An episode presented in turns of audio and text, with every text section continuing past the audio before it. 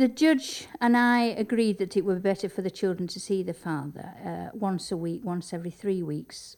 But he would come towards me, he would throw things at me, he would get hold of me by the throat, and I would just walk away, or I would walk up as near as I dare with the children and pass them over and walk away. Gareth, like many abusers, never threatened his own children, and as a result, the courts didn't perceive contact as anything other than an automatic right. But giving Gareth access to his children gave him access to abuse his former wife. New research claims that contact arrangements made by the family courts often provide a regular date for future violence. As Anna and other women take their children to visit dad, the former abuser repeatedly attacks their ex partner. Dr. Marianne Hester is one of the authors of the report.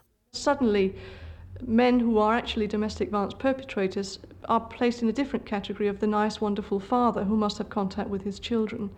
And that's the problem. We actually have to put together our knowledge about child protection and domestic violence and also place it in the arena of divorce and separation. Anna says the courts appeared oblivious to her problems, even though she appeared before them 21 times.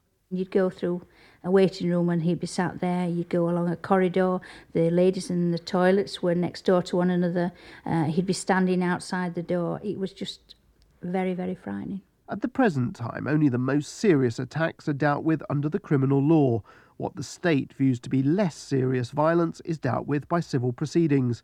However, all the time, the family court sits in judgment over child access and associated issues.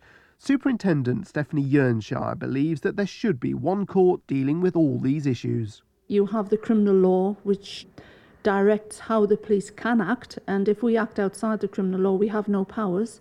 You have the civil law, which again is tied up with rules and regulations. I think what we need is an arbitration service to work with families to find a happy medium where custody can be granted and carried out, but you don't actually have a fear for either partner in the circumstances. But Trevor Lee of the Law Society is another who disagrees with such a revamp of the legal system. It's pretty well impossible to achieve.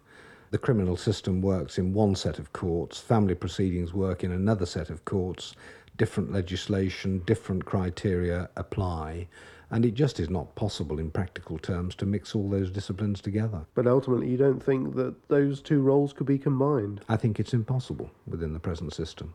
One is for punishing the assailant, the other one is to rectify matters within the framework of the current matrimonial jurisdiction.